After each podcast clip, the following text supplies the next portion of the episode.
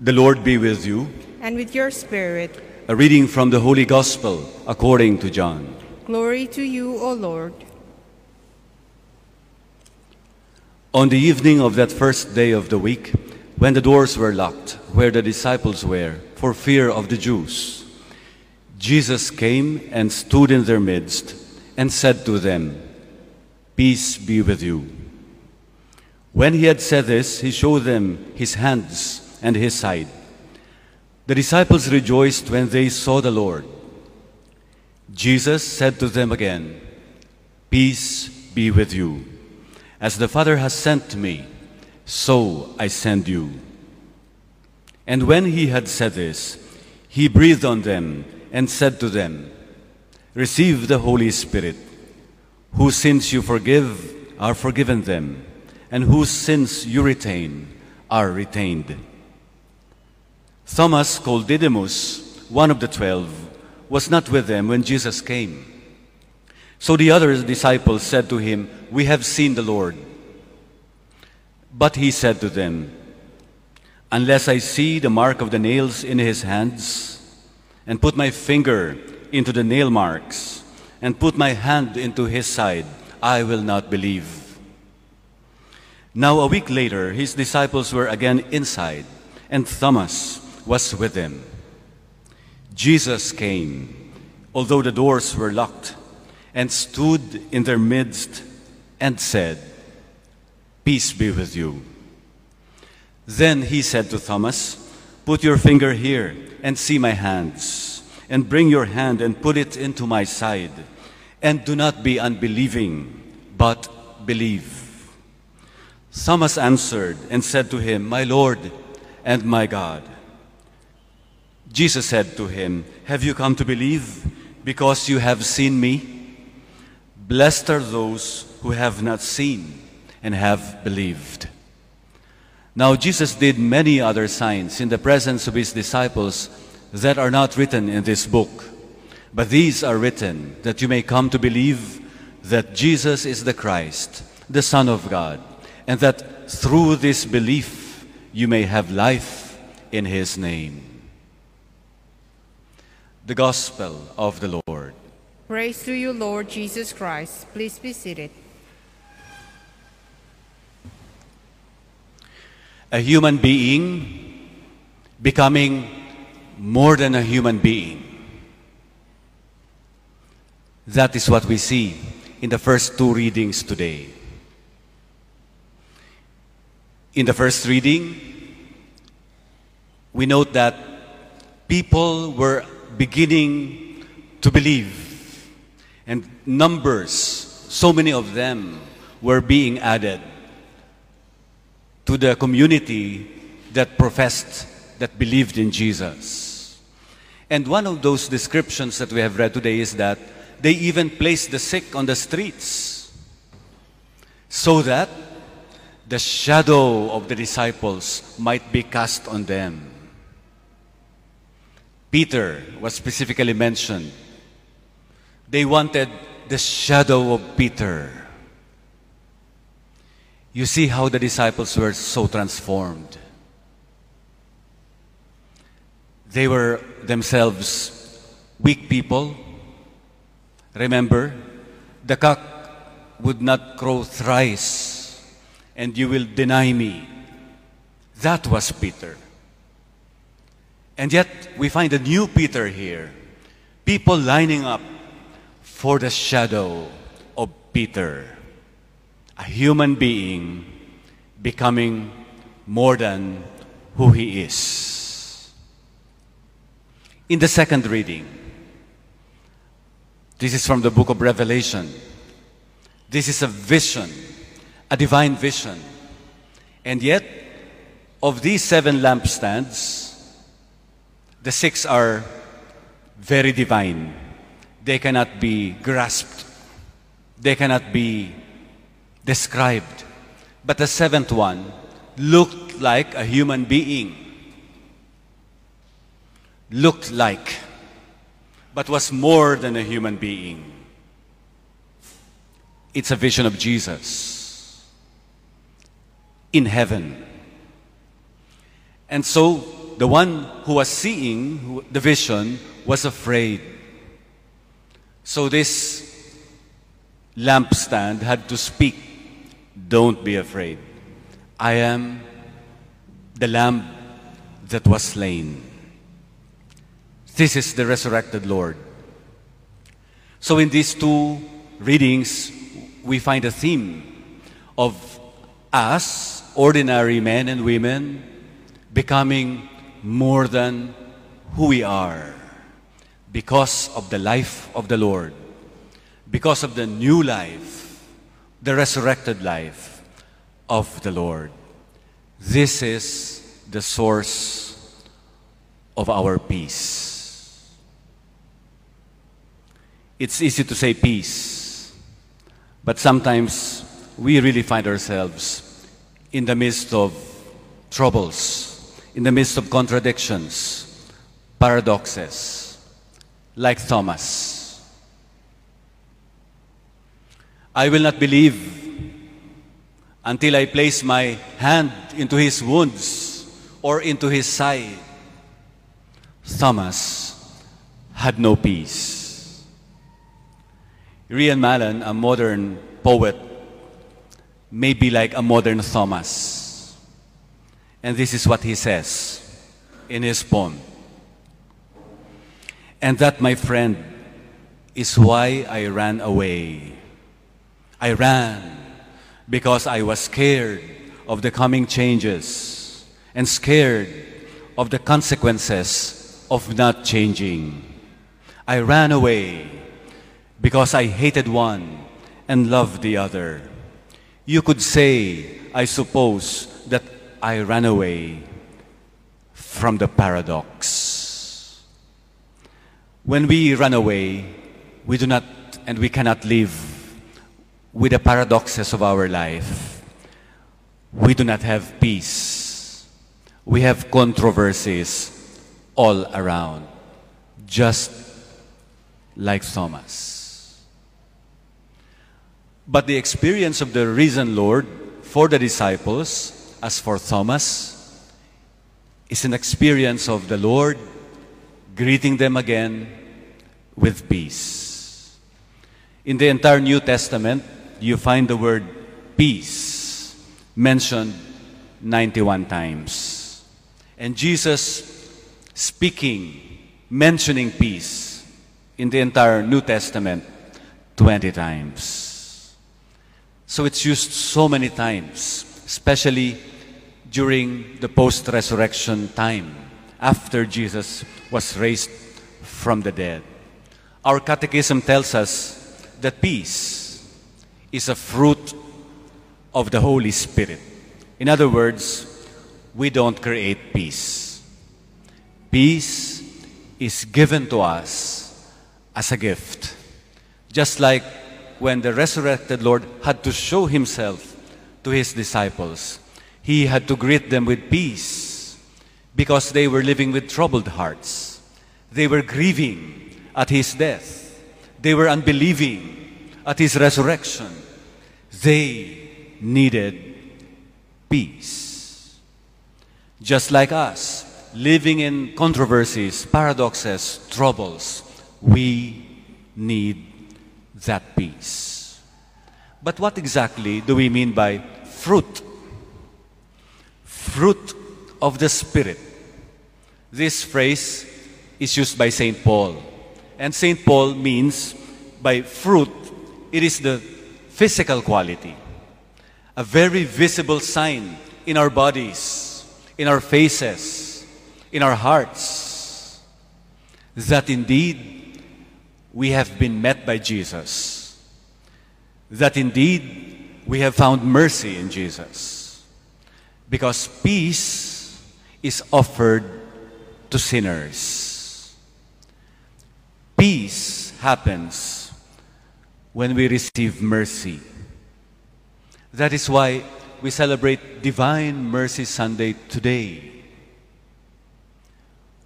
We are not fit to be meeting with the Lord, and yet the Lord meets us. And the Lord tells us, Peace be with you. That is His gift.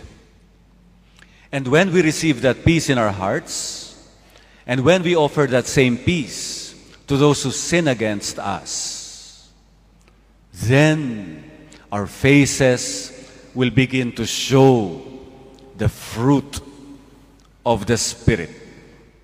Then our bodies will begin to manifest the fruit of that Spirit, which is peace. Then, as we receive the Lord from His banquet in the Eucharist, as we receive Him in the sacrament, we also are able to share more of our experience with the risen Lord. And so, my brothers and sisters, as we come together in the Eucharist celebrating Divine Mercy Sunday, may the same risen Lord meet us in our journey of life so that we too may be able to say, especially to sinners, to those maybe who are enemies to us, to those who do not like us, we can say with courage, Peace be with you.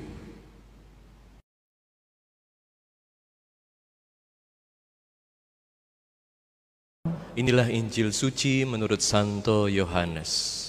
Dimuliakanlah Tuhan. Pada waktu malam hari di hari pertama pekan itu, berkumpullah murid-murid Yesus di suatu tempat dengan pintu-pintu yang terkunci, karena mereka takut kepada para pemuka Yahudi. Pada waktu itu datanglah Yesus berdiri di tengah-tengah mereka dan berkata, "Damai bagi kamu." Sesudah berkata demikian, Yesus menunjukkan tangan dan lambungnya kepada mereka. Murid-murid itu bersuka cita ketika mereka melihat Tuhan.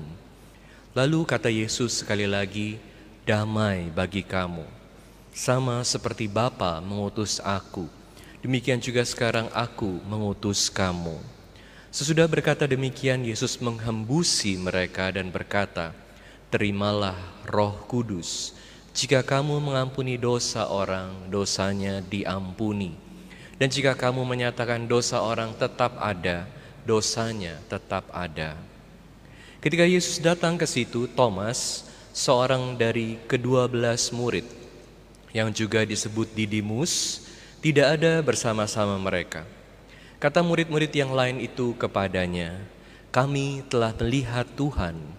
Tetapi Thomas berkata kepada mereka, sebelum aku melihat bekas paku pada tangannya, dan sebelum aku menaruh jariku ke dalam bekas paku itu, dan menaruh tanganku ke lambungnya, sekali-kali aku tidak akan percaya. Delapan hari kemudian, murid-murid Yesus berada kembali dalam rumah itu, dan Thomas bersama-sama dengan mereka. Sementara pintu-pintu terkunci, Yesus datang ia berdiri di tengah-tengah mereka dan berkata, "Damai bagi kamu." Kemudian Yesus berkata kepada Thomas, "Taruhlah jarimu di sini dan lihatlah tanganku. Ulurkanlah tanganmu dan taruhlah ke lambungku, dan jangan engkau tidak percaya lagi, melainkan percayalah." Thomas menjawab dia, "Ya Tuhanku dan Allahku." Kata Yesus kepadanya, "Karena engkau telah melihat aku, maka engkau percaya. Berbahagialah mereka yang tidak melihat namun percaya." Memang masih banyak tanda mujizat lain yang diperbuat Yesus di depan mata murid-muridnya yang tidak tercatat dalam kitab ini. Tetapi hal-hal ini telah dicatat supaya kamu percaya bahwa Yesuslah Mesias Putra Allah dan supaya karena percaya kamu memperoleh hidup dalam namanya. Demikianlah sabda Tuhan. Terpujilah Kristus. Sama seperti Bapa mengutus aku, demikian juga sekarang aku mengutus kamu. Saudara-saudari sekalian terkasih dalam Kristus, perayaan hari ini adalah perayaan yang sangat indah kita merayakan kerahiman Allah, kemurahan hati Allah. Allah yang mau memberikan hidup baru buat kita semua. Saya mau mengajak Anda untuk melihat pertama solidaritas Yesus dalam bentuk luka. Kedua, damai yang Yesus mau berikan kepada kita. Ketiga, bagaimana Yesus mengutus kita untuk membawa damai. Pertama, ketika Yesus hadir sesudah bangkit bersama para murid-muridnya, yang Yesus lakukan adalah menunjukkan lukanya. Seringkali kita sebagai manusia takut terluka. Luka selalu adalah hal yang kita hindari. Kenapa kita menghindari luka? Karena luka itu sakit. Luka ini meninggalkan bekas. Luka sering juga membuat kita menjadi malu. Namun dalam hidup ada banyak sekali luka yang kita alami. Kita sering kali saling melukai satu dengan yang lain. Termasuk dalam hubungan kita dalam keluarga. Kita berharap banyak dari suami kita. Kita sudah memberikan hidup kita untuk suami kita atau kita sudah memberikan hidup kita buat istri kita. Harapannya tinggi, tapi kok sering kali dia mengecewakan aku. Semakin dekat hubungannya, semakin tinggi harapannya, semakin dalam lukanya. Orang tua yang sudah memberikan hidupnya untuk anaknya, bukan hanya satu tahun, sepuluh tahun, puluhan tahun untuk anaknya. Tapi kenapa kok tidak bisa sesuai dengan yang diharapkan? Meninggalkan luka yang mendalam. Dan sering kali sulitnya saat kita terluka, apa pun bentuknya, kita malu. Karena kita bertanya, apa yang salah yang sudah saya perbuat? Apakah ini karena kebodohan saya, ketidakhati-hatian saya, kelalaian saya, atau bahkan karena dosa saya semakin berat untuk menerima luka dalam hidup. Tapi hari ini kita melihat bagaimana Yesus juga terluka. Yesus yang tanpa dosa Yesus yang tanpa kesalahan berbagi luka dengan manusia. Seolah-olah Yesus mau katakan, "Kamu terluka, aku juga terluka." Dan luka ini menjadi piala kemenangan Yesus. Luka menjadi tanda kasih Yesus buat kita semua yang menyelamatkan kita. Kasihnya memberi hidup baru buat kita. Makanya Yesus juga mengatakan damai bagimu. Dalam bacaan Injil hari ini kita mendengar ada tiga kali dikatakan oleh Yesus kepada murid-muridnya damai bagimu. Saat kita terluka sangat sulit buat kita untuk hidup dalam damai. Saat kita terluka kita sulit untuk memaafkan satu dengan yang lain, memaafkan orang lain, bahkan memaafkan diri kita sendiri. Tetapi hari ini kita melihat bagaimana Yesus yang hadir bersama murid-muridnya, bukan hadir dengan kemarahan, dengan kekecewaan. Yesus bisa bertanya kepada murid-muridnya, "Di mana kamu saat aku memanggul salib. Kenapa kamu mengkhianati aku, menyangkal aku, meninggalkan aku? Dalam saat di mana aku memerlukan kehadiranmu sebagai sahabatku, di mana kamu? Kalau kita dalam situasi Yesus, mungkin kita akan marah, kecewa, terluka karena berbagai pengharapan yang tidak terpenuhi. Yesus terluka, tapi Yesus juga mengampuni murid-muridnya. Jadi hari ini kita melihat bagaimana Yesus membawa rahmat pengampunan. Makanya Injil ini berbicara sangat dalam di perayaan kerahiman ilahi. Allah selalu mengampuni kita kalau kita mencari pengampunan. Allah selalu bersedia memberikan hidup baru kepada kita. Lebih daripada kita menginginkannya, Allah selalu menginginkan supaya kita bebas dari belenggu masa lalu kita. Makanya Yesus mau memberikan damai dengan memberikan pengampunan dan saat kita menerima pengampunan ini, seperti para murid juga diterima oleh Yesus, diampuni, bukan hanya dilihat kesalahannya, mereka diutus. Sama seperti kita semua, kita yang sudah menerima rahmat hidup baru, rahmat pengampunan dari Tuhan, kerahiman Allah, kita yang karena berbagai kesalahan kita seharusnya dihukum. Jadi kalau Allah itu murah hati, Allah maha rahim, artinya kita manusia dengan berbagai keterbatasan kita, kesalahan kita. Ada gak dari antara kita yang tanpa dosa, tanpa kesalahan? Gak ada kan? Semua punya kesalahan, semua punya keterbatasan. Tapi Tuhan mau memaafkan kita semua dan memberikan hidup baru buat kita semua. Pertanyaannya sekarang, kita bersedia gak memaafkan orang lain? Terutama mereka yang sangat dekat dengan kita, yang menyakiti kita. Kalau kita terus-menerus hidup dalam kepahitan, dalam kemarahan, dendam, Bagaimana damai Tuhan hadir dalam hati kita. Tuhan sudah memaafkan kita dengan kerahimannya.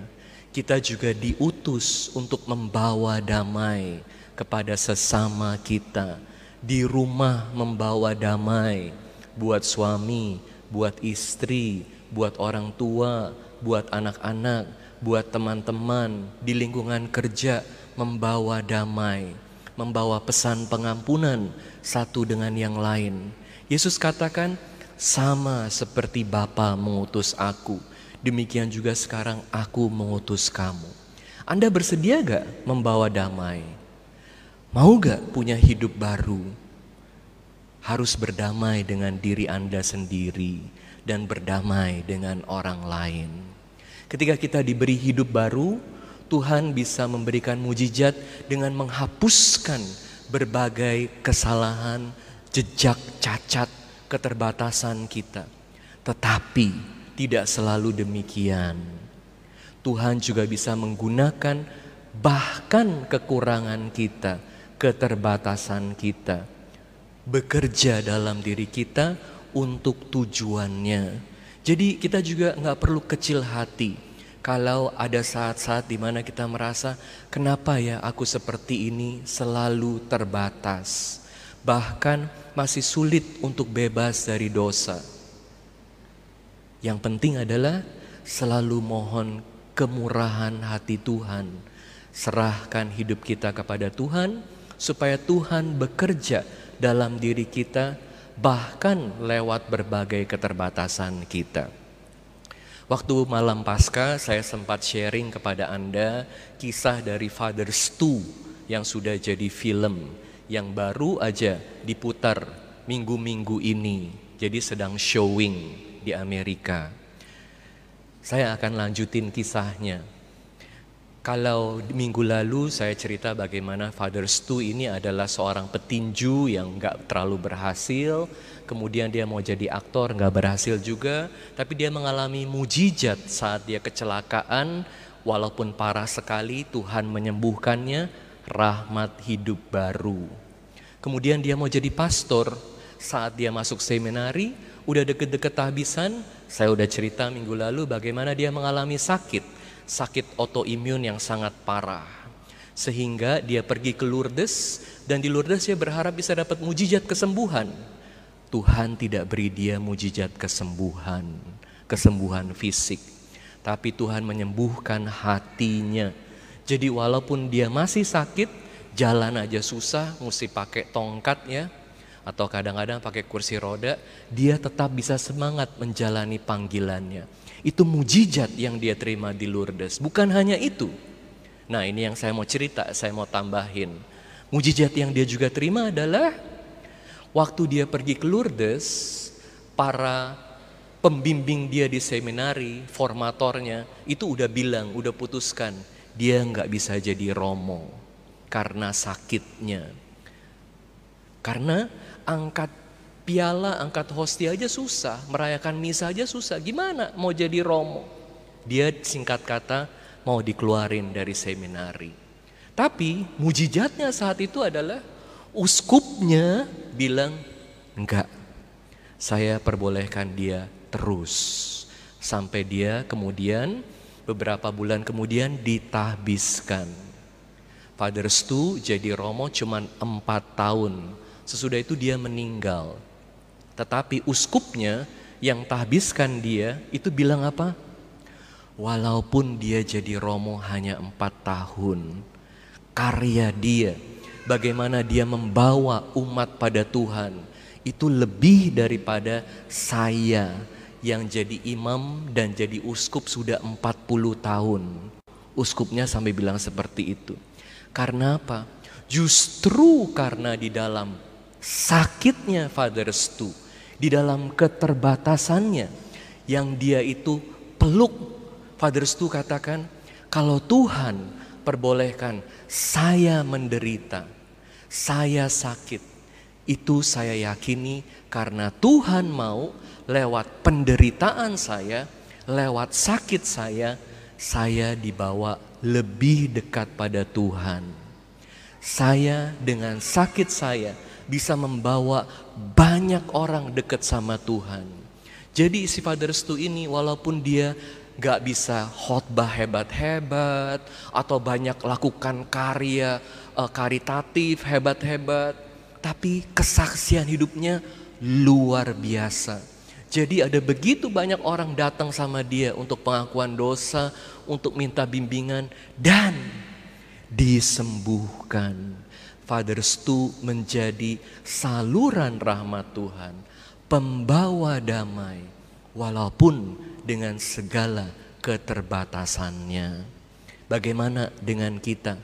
Tuhan mau memberikan hidup baru buat kita semua, menjadi pembawa damai buat banyak orang. Terima rahmat Tuhan, kemurahan hati Tuhan. Belajar juga murah hati satu dengan yang lain. Amin.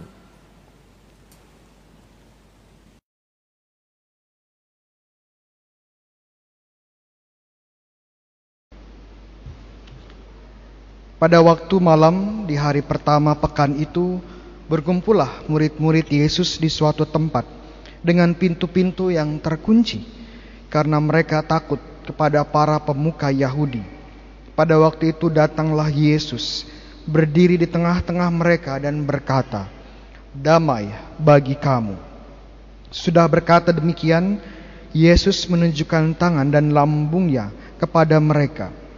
Murid-murid itu bersuka cita ketika mereka melihat Tuhan. Lalu kata Yesus sekali lagi, "Damai bagi kamu."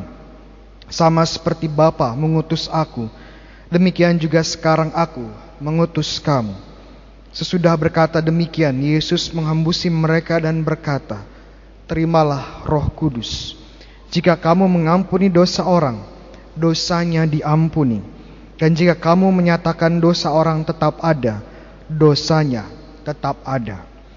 Ketika Yesus datang ke situ, Thomas, seorang dari kedua belas murid, yang juga disebut Didimus, tidak ada bersama-sama dengan mereka. Kata murid-murid yang lain itu kepadanya, kami telah melihat Tuhan.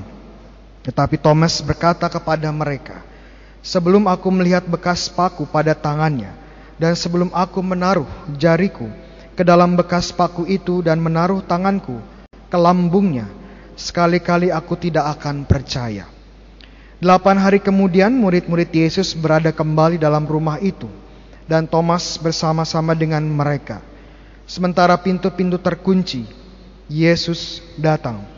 Ia berdiri di tengah-tengah mereka dan berkata, "Damai bagimu." Kemudian Yesus berkata kepada Thomas, "Taruhlah jarimu di sini dan lihatlah tanganku. Ulurkanlah tanganmu dan taruhlah ke lambungku, dan jangan kau tidak percaya lagi, melainkan percayalah."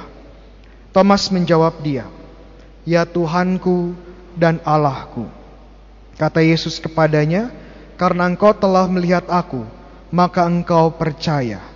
Berbahagialah mereka yang tidak melihat namun percaya." Memang masih banyak tanda mukjizat lain yang diperbuat Yesus di depan para murid-muridnya yang tidak tercatat dalam kitab ini. Tetapi hal-hal ini telah dicatat supaya kamu percaya bahwa Yesuslah Mesias Putra Allah dan supaya karena percaya kamu memperoleh hidup alam namanya. Demikianlah sabda Tuhan. Terpujilah Kristus.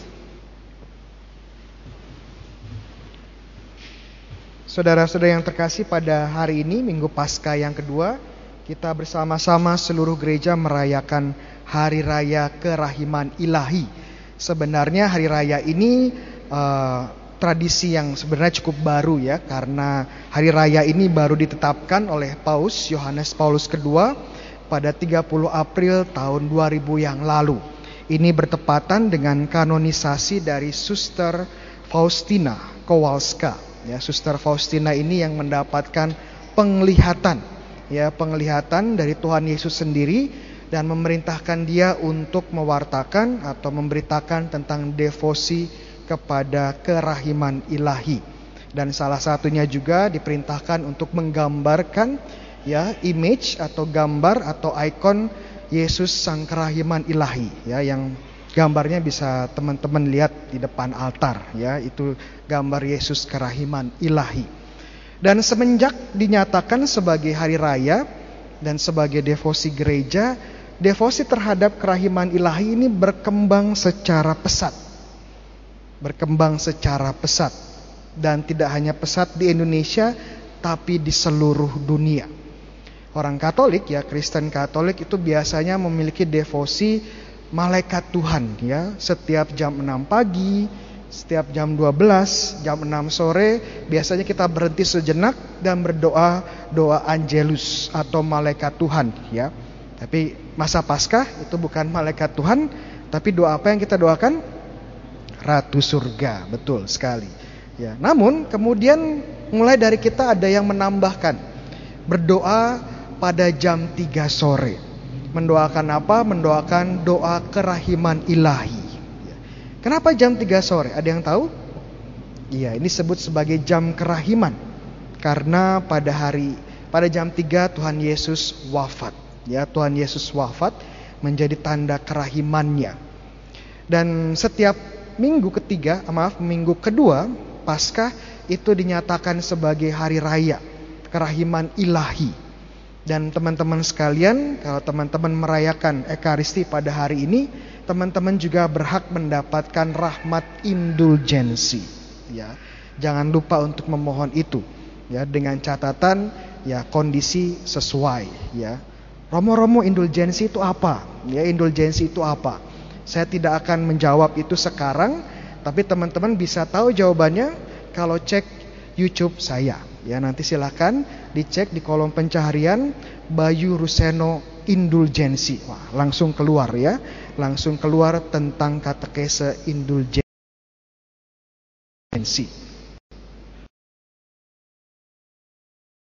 Sekarang mulai banyak juga terbentuk komunitas-komunitas ya.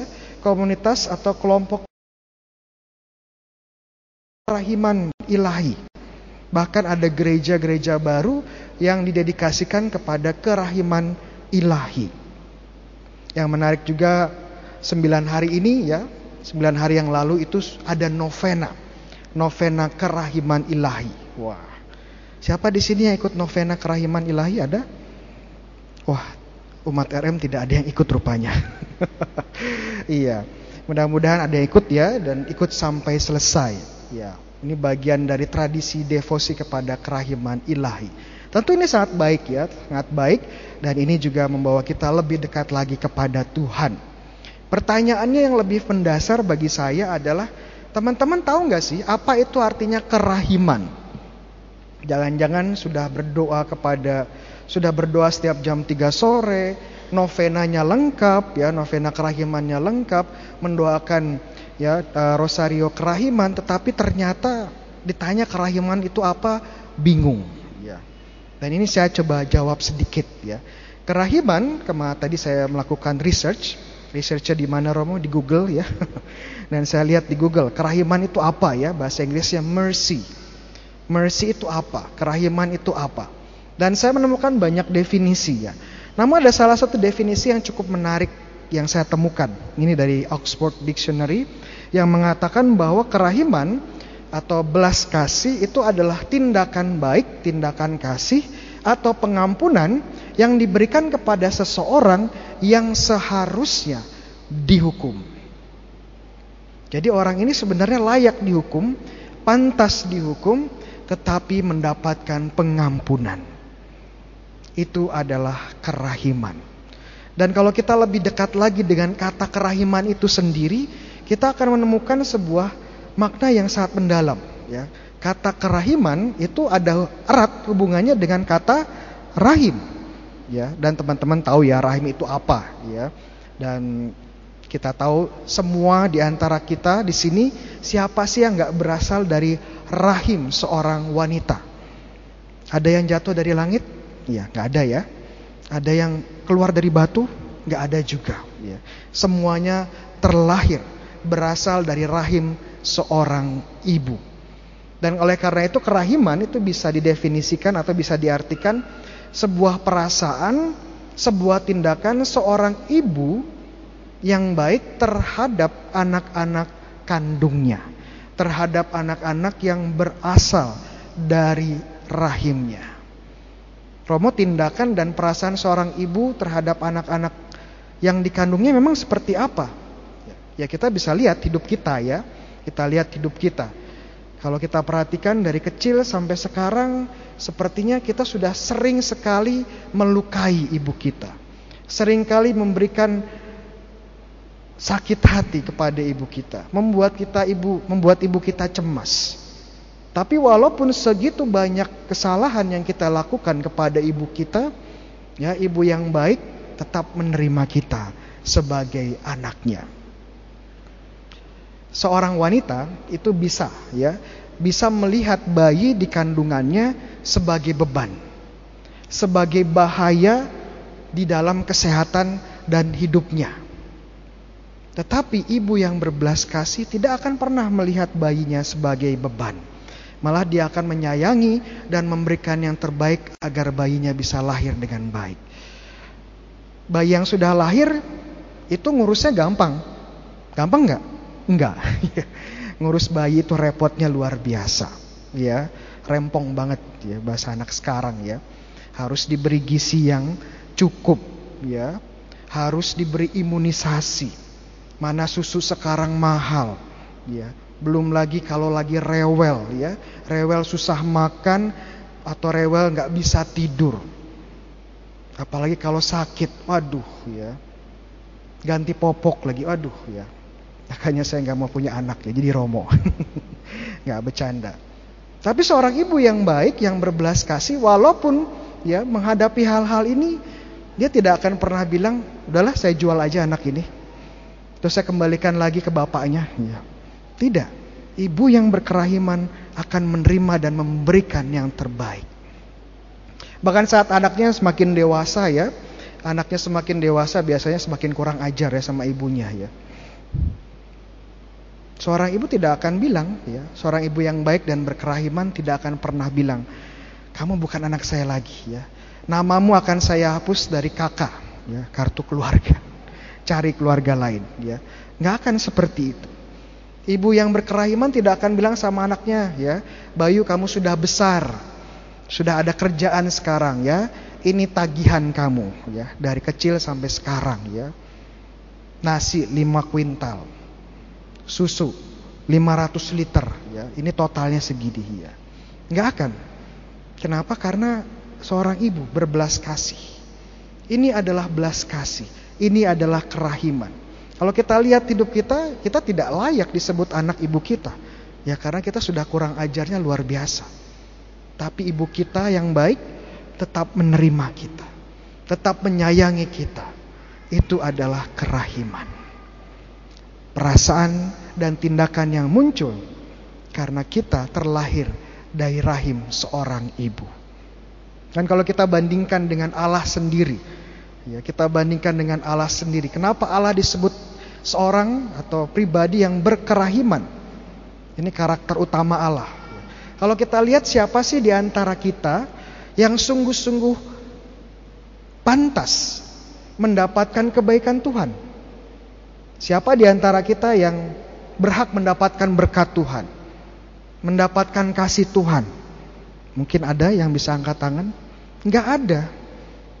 Dan bahkan lebih buruk lagi, kita pun tidak henti-hentinya menyakiti hati Tuhan dengan dosa-dosa kita.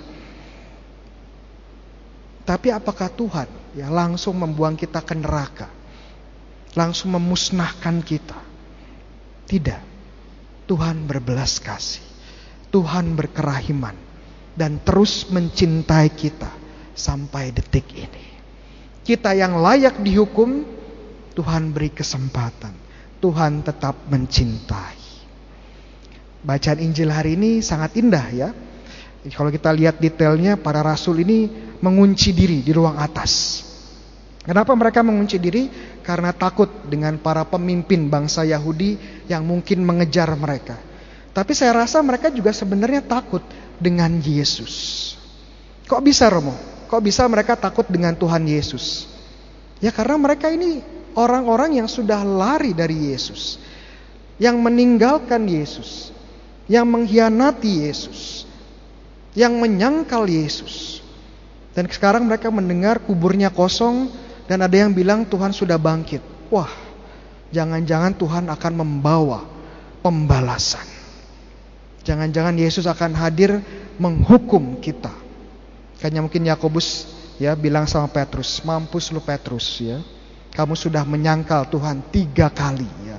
Kamu akan dipanggang tiga kali di neraka. Tapi kita lihat ya, apa yang terjadi. Yesus datang dan kata pertama yang Yesus keluarkan adalah damai bagimu. Shalom. Shalom. Kenapa Tuhan mengatakan damai? Karena Tuhan sudah mengampuni mereka. Mereka layak untuk dihukum, mereka layak untuk ya mendapatkan hukuman yang paling berat karena mengkhianati Tuhan, tetapi Tuhan mengampuni mereka.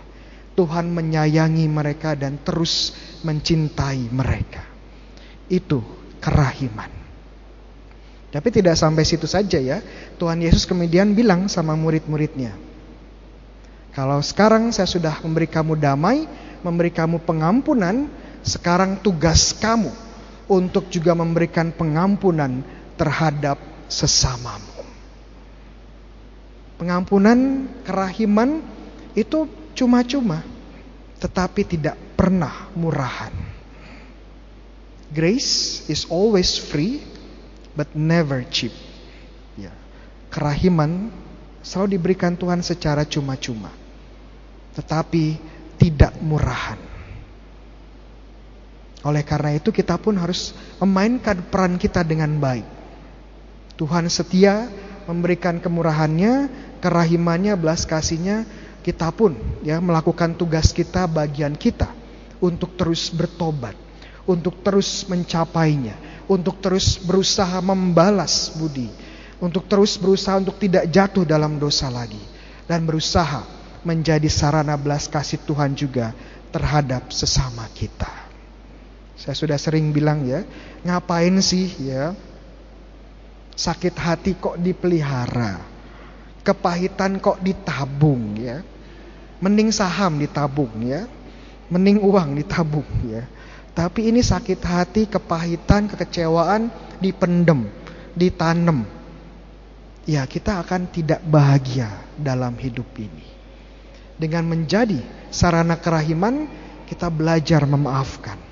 Dan dengan memaafkan, kita menemukan kedamaian.